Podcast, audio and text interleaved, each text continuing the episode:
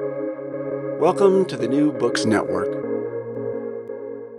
Hello, everyone. I'm C.P. Lesley, the host of New Books in Historical Fiction, a podcast channel in the New Books Network.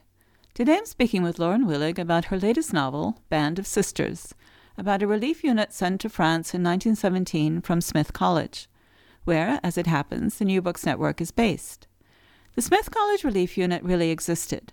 From 1917 to 1919, a small group of alumni traveled to Picardy in the French countryside, where they moved heaven and earth to help the local population recover from the damage inflicted by German troops.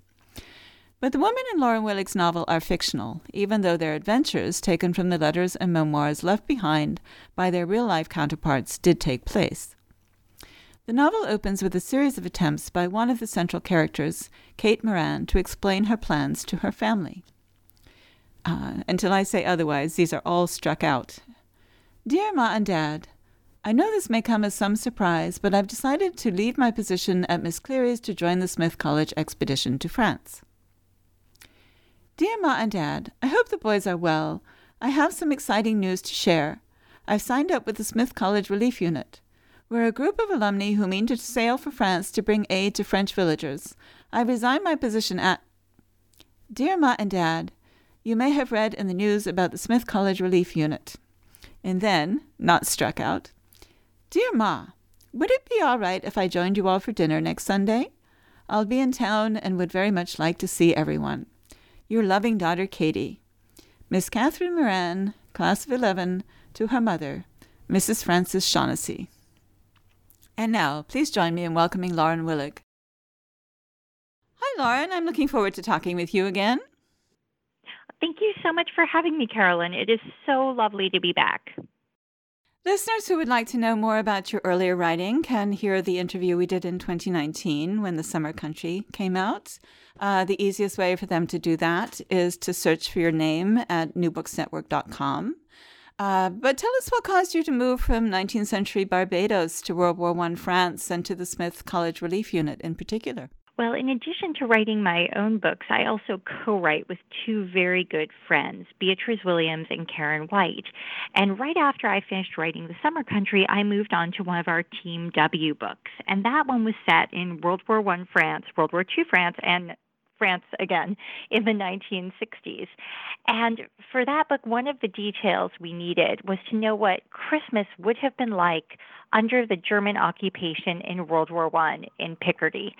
And so we were digging and digging, and one of the things that popped up was a memoir by a smithy talking about throwing Christmas parties for French villagers right behind the front lines in 1917. And I, I saw this and I thought, okay, this has to be a joke. This has to be fiction. What on earth were a group of Smithies doing there right next to the trenches throwing Christmas parties for villagers? So, of course, I dropped everything and read the memoir and realized that no, it wasn't fiction. In fact, this was very real. There had been a group of Smithies there. And I was fascinated. I was fascinated both by uh, the the incongruity of it and also by the fact that I thought it was incongruous incongruous that my image of World War One was so strongly that of the trenches and you know Wilfred Owen's Pro Patria Mori, a very male sort of war that it had never occurred to me that there could be women bringing humanitarian aid in the war zone. And so, of course, I called my agent. I was like, I think I found my next book. I have to write about these amazing Smith women who went off to the front to help French villagers during World War One. You mentioned in your historical note that the Smith College archivists were particularly helpful to you in your research. Would you like to give a shout out to them and what kinds of materials did they provide for you?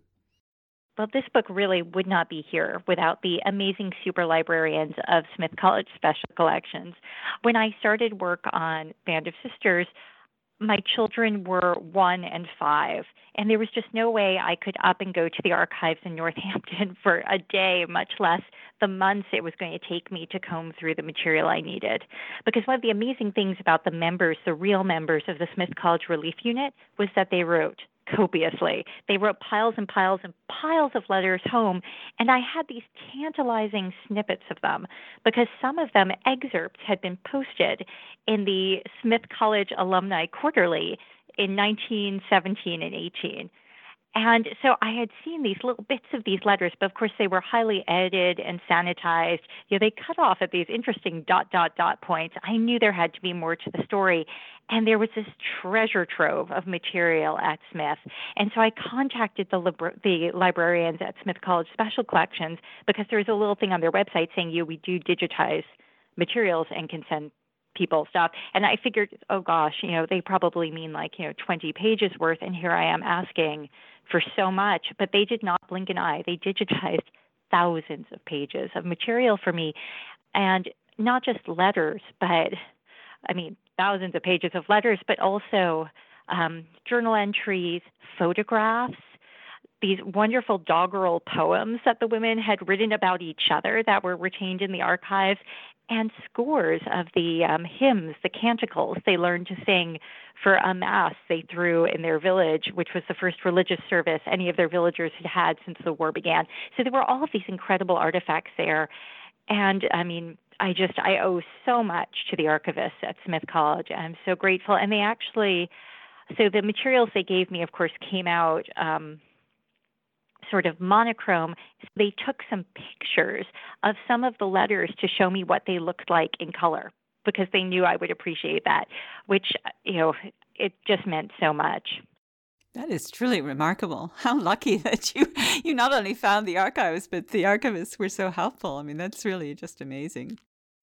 It just they were I mean, just I really thought that they were going to balk at reproducing so much material, but they were just lovely about it. So, although each woman in the unit is a unique and memorable character, and I wish we had time to talk about each of them because they're marvelous, um, you do have three main characters. Uh, Kate Moran, featured in my introduction, uh, her best friend from college, Emmy Van Alden, and Emmy's cousin Julia, the junior doctor for the unit. So let's start with Kate. How would you describe her in terms of her background and her personality? Kate is pure A Tree Grows in Brooklyn. For anyone else who loved that book growing up, she's basically Francie Nolan, um, except slightly reversed. She's the daughter of an Irish American mother and a Czech, or at the time Bohemian, immigrant father who he died when she was very young. He drove a cart horse for the local brewery and had an accident with the horse and died, um, leaving her and her mother in really deep poverty. And so she grew up in a rather ramshackle, um, very Irish American part of Brooklyn, and one and lived like Francie in a tree grows in Brooklyn in the library. And she wins a scholarship to Smith, where Kate starts to think she can actually, she's very bright, she's a very good student, and she begins to feel that she can fit in with these other girls. Um, because you know how college is it's this magical place where people's backgrounds don't matter, where you're all coming together on common ground, and whoever you are at home is not necessarily who you are at school. And she winds up rooming with my other heroine, Emmy Van Alden, who is the scion of an old uh, Mayflower Knickerbocker family. I mean, the blood does not run more blue than it does in Emmy. Yeah, they are very different. And how does Kate end up in the Smith College Relief Unit? Well, Kate, after Smith winds up, because of course she has to make her own way, and she's found herself in this odd position where she can't really go home again because her family feel that she sort of has become above them. But at the same time, she does not belong to the world of any of the women she went to school with, these comfortable upper middle class women who go home to homes where they're, you know, it's taken as a matter of course that there are servants and so on.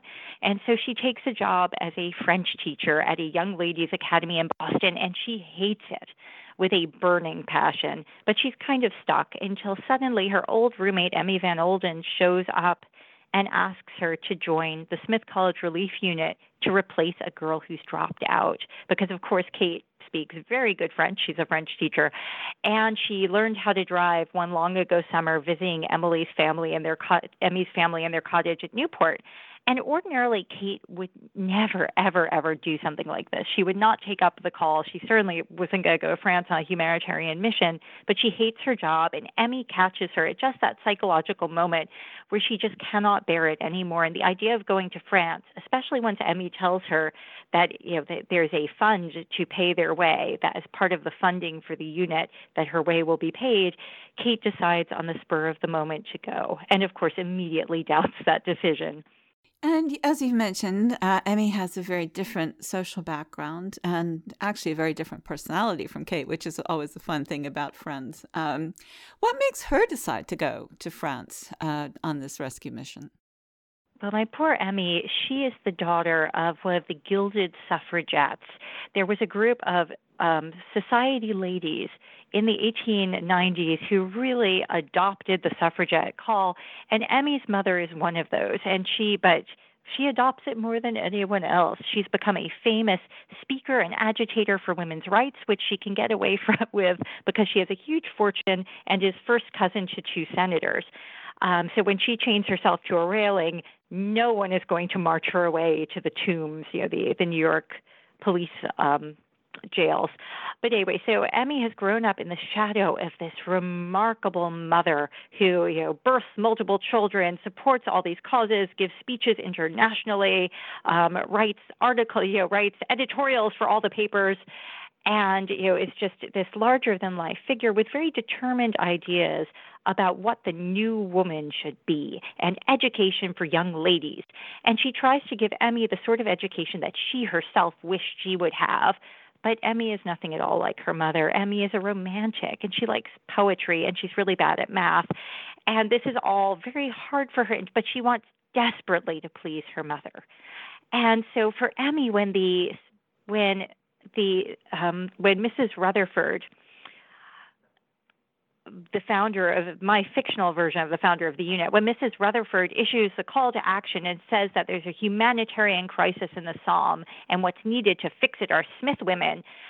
Emmy hears this and thinks, okay, at last, here is something she can do to make her mother proud um, and really justify her existence. And so that's why she goes off. She has these dreams of doing something really noble and wonderful that will make her mother finally approve of her. Uh, Julia is, in addition to a doctor, um, Emmy's cousin. And uh, she and Kate uh, don't get along. Uh, at first, blush and didn't get along even when they were at Smith. Um, so, what's Julia's story, and what lies behind the conflict between her and Kate, as presented at the beginning of the novel? We don't want to go into, you know, the whole development of the whole thing. Oh, of course. Yeah, well, Julia is Emmy's first cousin, and she and Kate hate each other from the moment they meet at Smith. They are both highly competitive academically and sort of vie for the first place slot in their class. And of course, Kate hates Julia because, from her point of view, Julia has everything. Julia, unlike Emmy, who is notably plain in a kind of Eleanor Roosevelt way. Julia is beautiful, classically beautiful. She's also brilliant, um, unassailably brilliant, and of course comes from this very, very old line family. But what Kate doesn't realize about Julia is that Julia's branch of the family has no money.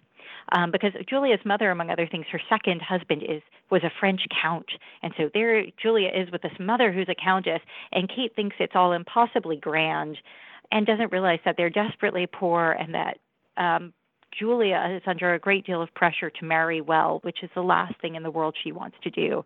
She wants to become a doctor. But Kate, of course, wrapped in her own insecurities, does not see anything, does not um, does not see any of this. And when she overhears Julia um, towards the end of their time at Smith refer to her as Emmy's latest charity case.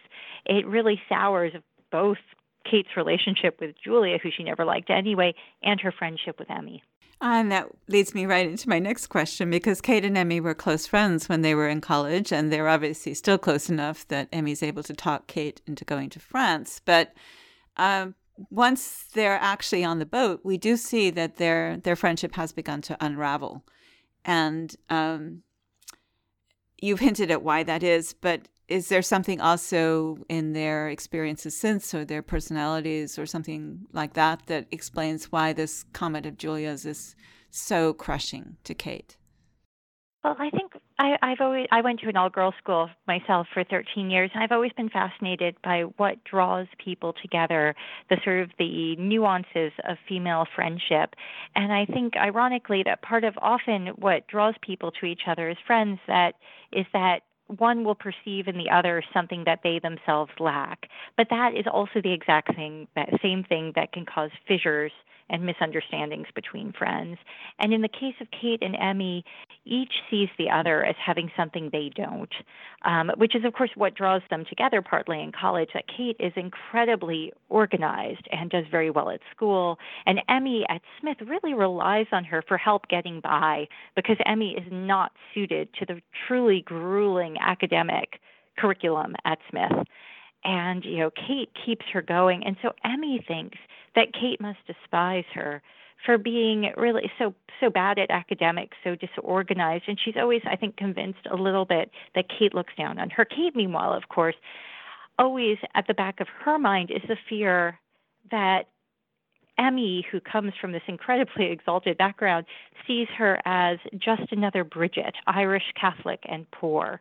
Because this is a time when, you know, in a, any given Smith class, the number of Catholic girls is in single digits. Um, it, there is a strong wave of anti Catholicism in America at the time, especially among Emmy's set. And so Kate is very sensitive about this. And so when she hears, you know, after graduation, Julia referring to her as Emmy's uh, charity case, it immediately feeds upon all of these pre-existing fears, and she's convinced that that, that really is what she is to Emmy, just another charity, and that Emmy can never really see her as an equal because she is a charity girl from Brooklyn and Irish Catholic and poor. Quite early on, Emmy meets a mysterious British captain uh, who at first identifies himself only as the Scarlet Pimpernel. Now, the Scarlet Pimpernel is a literary figure close to my heart, and I know yours also. But um, why does this character make this claim? Um, perhaps you could include a brief explanation of who the Scarlet Pimpernel is, because he may be less familiar to our US listeners, although UK listeners will know all about him.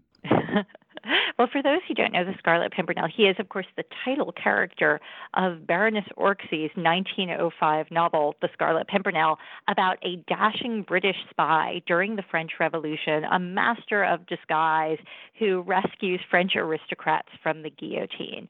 And so when Emmy meets this mysterious British captain, um, who has his own reasons, really, not for wanting to say who he is, instead of introducing himself properly, he sort of mockingly you know introduces himself as the Scarlet Pimpernel, and this so. For those who don't know about the Scarlet Pimpernel, it was a juggernaut of a success. Um, for those who, like me, grew up in the 80s, it was the Thornbirds. Or I guess I'm trying to think of a book that has that sort of weight and resonance now. I mean, I guess, you know, Kristin um, Hannah's The Nightingale, but that has a fi- primarily female readership, I think. Whereas this was a book that men and women read. There was a stage version, everyone knew about the Scarlet Pimpernel, and it was this wonderful romance and adventure story. And of course, my romantic Emmy adored it. And so when he identifies himself as the Scarlet Pimpernel, it, this is someone who speaks her language, even though he's actually, you know, putting her off by not revealing his identity. She's kind of charmed by it. And you know, as you said, this is the Scarlet Pimpernel is something dear to both our hearts. I, I wrote before I started writing standalone historical novels, a series of twelve books about a Scarlet Pimpernel spin-off, The Pink Carnation. And so this was also I couldn't resist. It was a bit of a nod to my pre-existing readers who know about my Scarlet Pimpernel history. And I do want to emphasize to our listeners if you have not read the Pink Carnation series, you should definitely go out and find them. Um, the first one is The Secret you. History of the Pink Carnation. This is how I first heard your name. I, I don't even remember how I found the book. Maybe I was just looking at Borders, you know, in the days when they had actual physical bookstores that you could walk oh, through. Oh, I do miss those days. I love Borders so much. Oh, me too. That was my relaxation. You know, other people can buy shoes and clothes, but I used to go to bookstores just to relax. Um, so the Smith College Relief Unit travels to France by ship, which is already an under- a dangerous undertaking in 1917.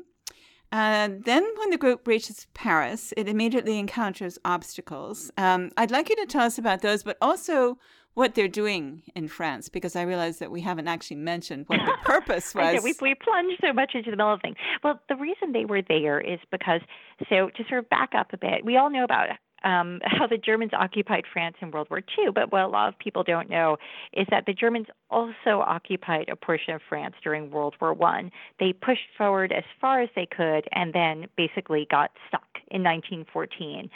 And so the swath of France they occupied. Um, Well, they, they were not gentle occupiers. And when in 19, spring of 1917, the British Army managed to finally push them back a little bit. But before they went, they systematically destroyed the villages they had been occupying. They hustled all of the villagers into one village while they went through and they poisoned the wells, destroyed buildings, broke plows. They also moved all of the able bodied men and women left. And at this point, there really weren't many men left. Most had already joined the French army or been sent off to work camps, but they, they rounded up really mostly a lot of all of the teenage girls as well as any other able bodied adults who were left, and they sent them off to work camps in Germany, leaving only the very young, the very old, and the very infirm. And then they took all these people and said, Great, you can go home now. And they sent them back to their ruined villages, having removed any shelter or sustenance. Um, secure in this the um, idea that then these people would be a burden on the French war effort, that they would starve and die. And a, a charismatic and eccentric Smith alumna heard of this and decided that what was needed was a group of Smithies to go over and rebuild these villagers' homes and livelihoods. Um, she saw this really in the nature of a social service project where they would provide medical care. They would also start up agriculture and industry again. They would buy animals and bring animals. But of course, first there were the basic needs of seeing people's homes rebuilt, getting them beds, getting them clothes.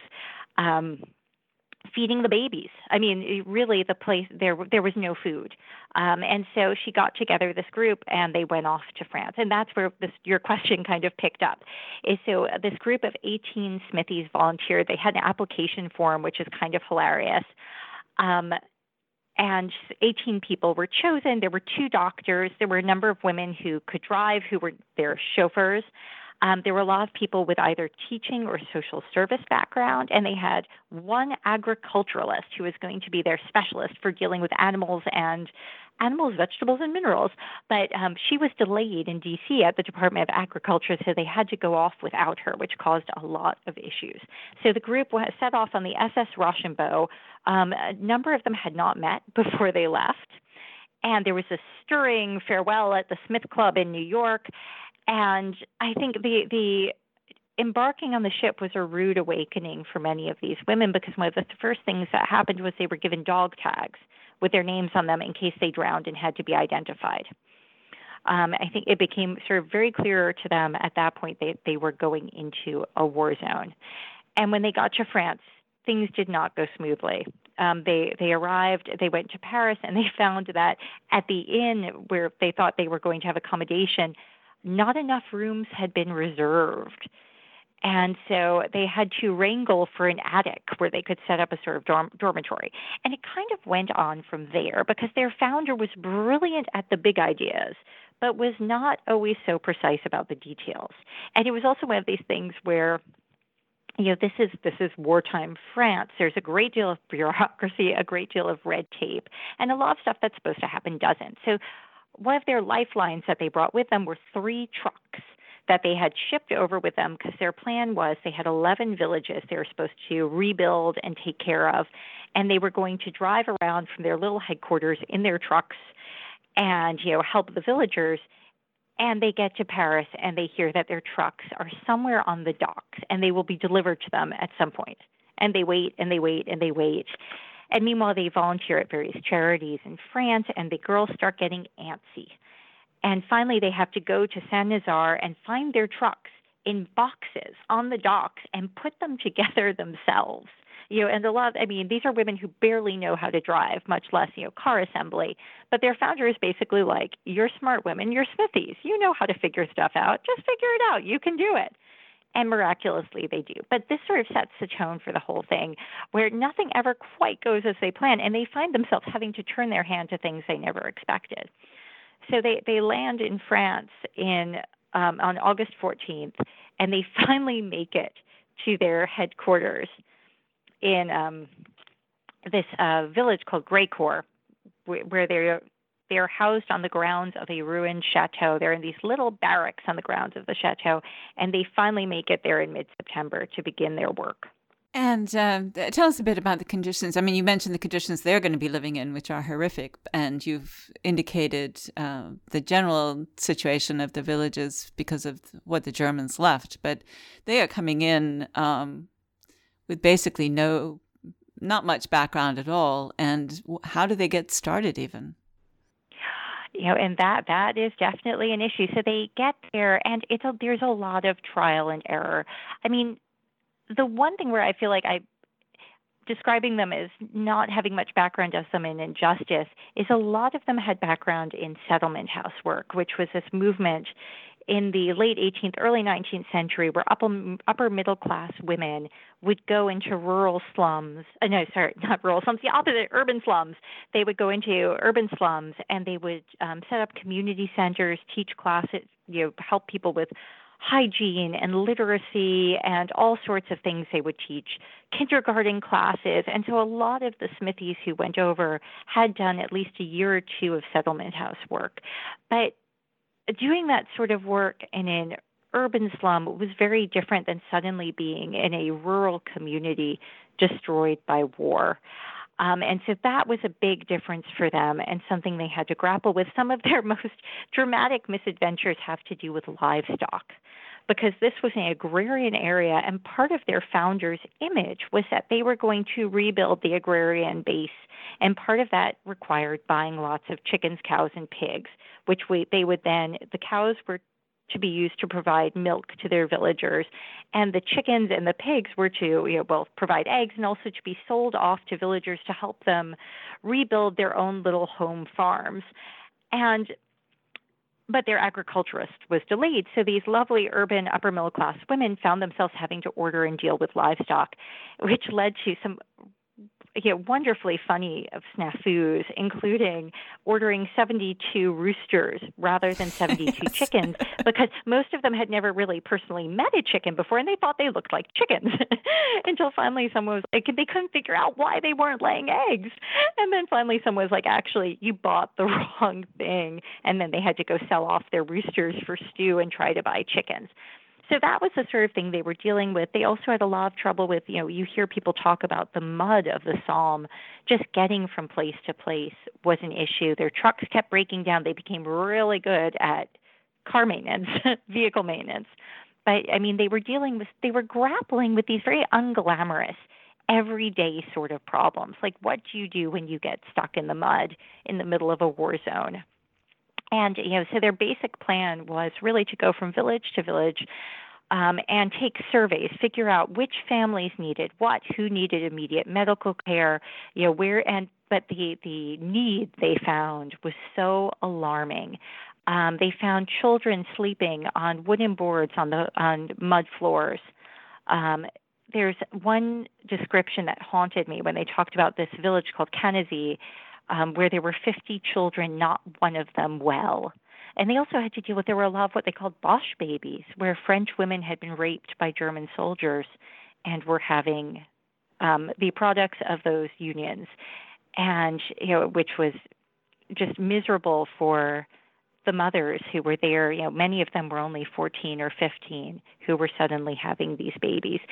And um, anyway, so the Smithies had to take all of this on. And a lot of them had background in kindergarten work or work with children, but they were shocked and horrified by the fact that when they, they got there, they threw a big sort of children come play on the grounds of the castle thing.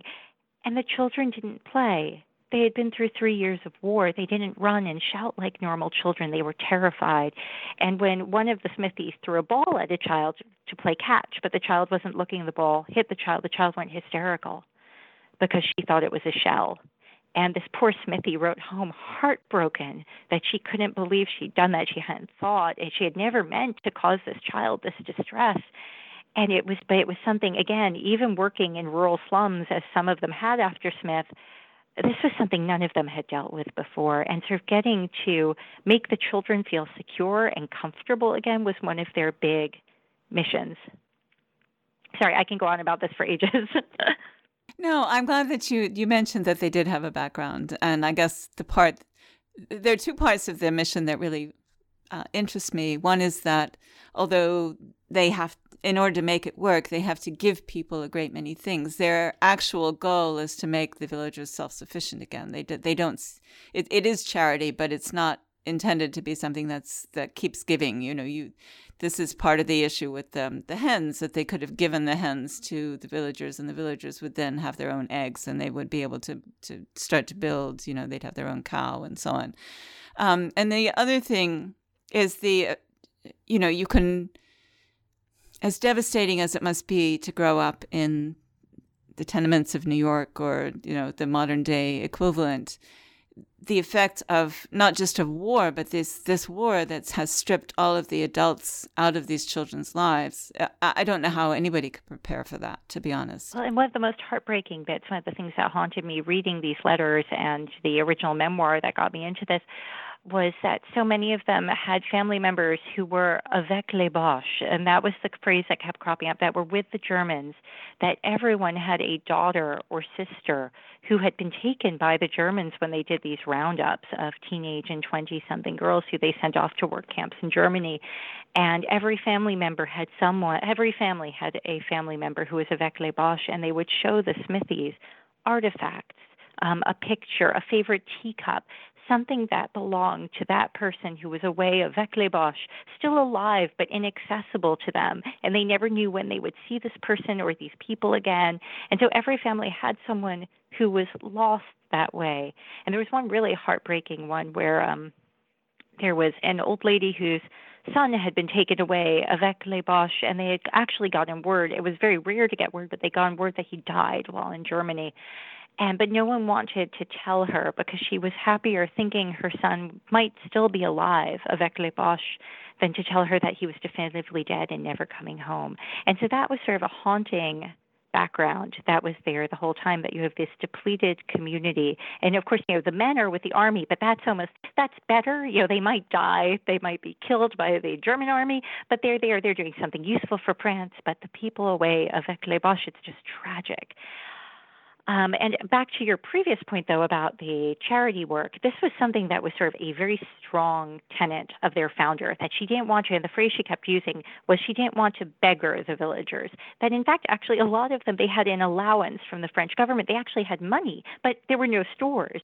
There was no wood to, you know, build or make furniture. There was nothing to spend the money on. And so the idea was to provide them things cheaply and let them buy it so they would feel like, you know, that they were still independent independent and strong and not paupers being given charity by these interloping Americans.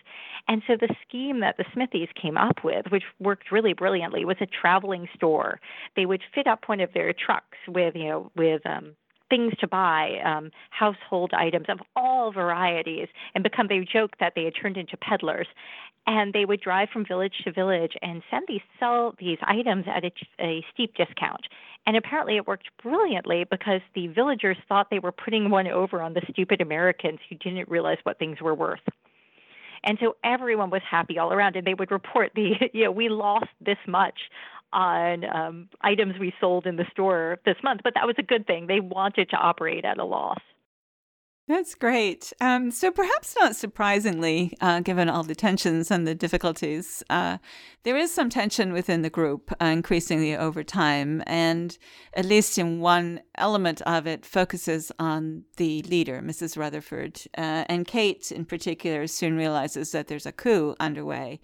Um, can you tell us a bit about not just about the coup, but about Mrs. Rutherford. Well, I, you actually did mention a bit about Mrs. Rutherford herself, but how does she become the target of this coup? Maybe is a better question.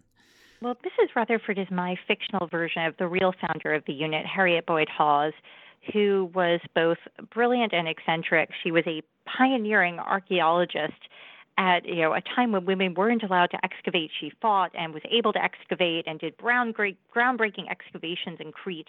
For those who like Elizabeth Peters' books, she's very Amelia Peabody. But she also had a sideline in war nursing and humanitarian aid. And but she was one of these people who is you know she was brilliant but highly volatile um rather high-handed so mrs rutherford is drawn as di- very directly from the real Harriet Boyd Hawes. And this coup you mentioned was also drawn directly from the record. Because one of the things that struck me when I was reading the public materials, the memoirs and the bits of the letters that had been printed in the Smith College Alumni Quarterly, was so they get to Grey Court in the middle of September, and within a week or so of their arriving, the their the director, their founder, leaves. And that's just it. She just ups and leaves.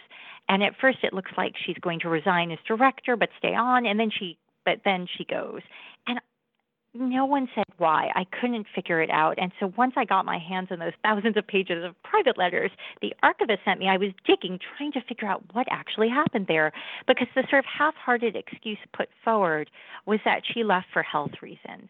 But there's no mention to her being of her being in ill health anywhere else before. And so when I finally got my hands on the private papers, it became very clear that there was in fact a coup that you know that started really almost as soon as they left on the Rochambeau. It was a combination of personality and vision. On the vision side of things was the founder of the unit felt very, very strongly that this was a humanitarian mission. They were there to help the French villagers. They were not there to do war work per se. They were not there as adjuncts to the American army who had just joined in the war and were over there in increasing numbers. Um, but when they got stranded in Paris while they were waiting for their trucks, the women were farmed out to various other charities. You know, some made splints and things like that for the wounded, and others did canteen work with the Salvation Army and the Red Cross.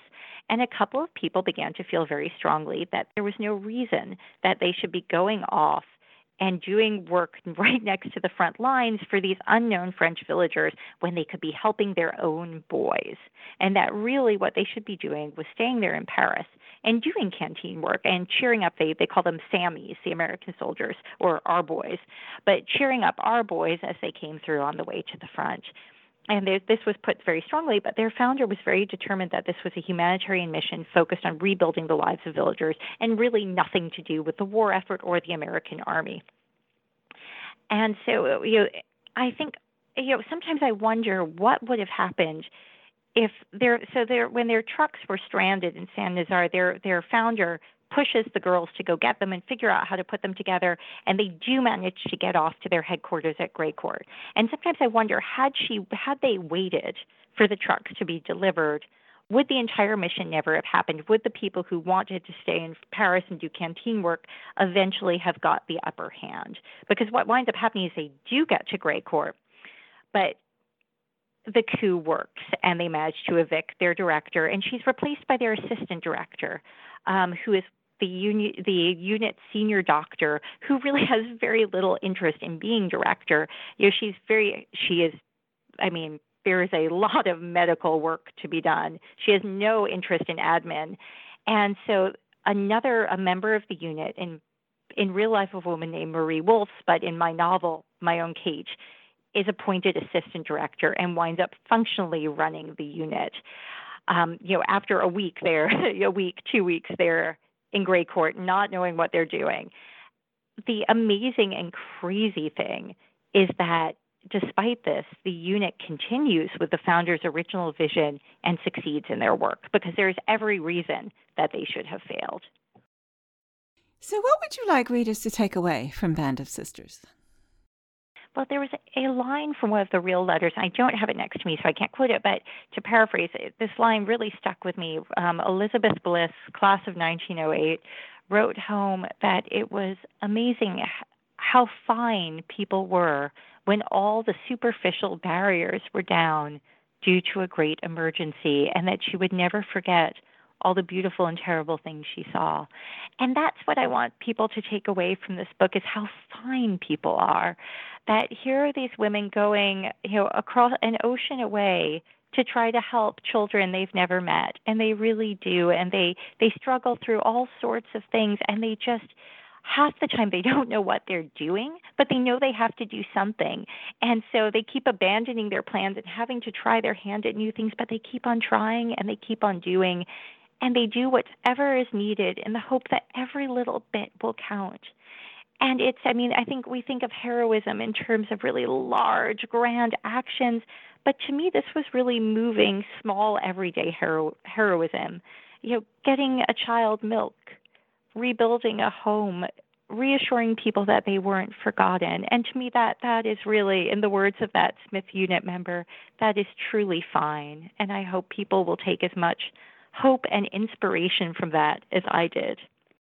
It is a very heartening story. I think I really enjoyed it. Um, you always have a scary array of projects on the back burner. What are you working on next? Well, you know, I may have mentioned the founder of the Smith Unit a time or two. I was really deeply fascinated by the real founder of the Smith Unit as I, I became more and more fascinated by her as I was working on this book. And my fictional version of her, Betsy Hayes Rutherford, as I was writing the book, started dropping little hints to me about her past. And so right now I'm working on a sort of prequel to Band of Sisters about the founder of the Smith Unit back before she was the founder of the Smith Unit in the late 1890s when she was a young Smith grad named Betsy Hayes, who is determined to be an archaeologist, but winds up swept up first in the Greco Turkish War and then in the Spanish American War, and really sort of discovers herself and her purpose in life in the process. Well, I will definitely look for that one because I, she was one of my favorite characters, and I wish you all the best of luck with it. Thank you so much for sharing your time with you. us today. Well, thank you so much for having me. Thank you for letting me ramble on. I love these women, and I just I adore talking about them. And thank you for listening to our podcast. Once again, I am C.P. Lesley, the host of New Books in Historical Fiction, a podcast channel in the New Books Network. And today I've been talking with Lauren Willig about Band of Sisters. Find out more about her at www.laurenwillig.com. That's one word, Lauren Willig. Like us on Facebook, search for NB Historical Fiction, and follow us on Twitter at New Books HistFic. If you do, you'll see each time we post a new interview. You can find out more about me and my books at www.cplesley.com, where I upload expanded posts about the interviews and in general discuss history, historical fiction, and the rapidly changing publishing industry. Goodbye until my next conversation about historical fiction on the New Books Network.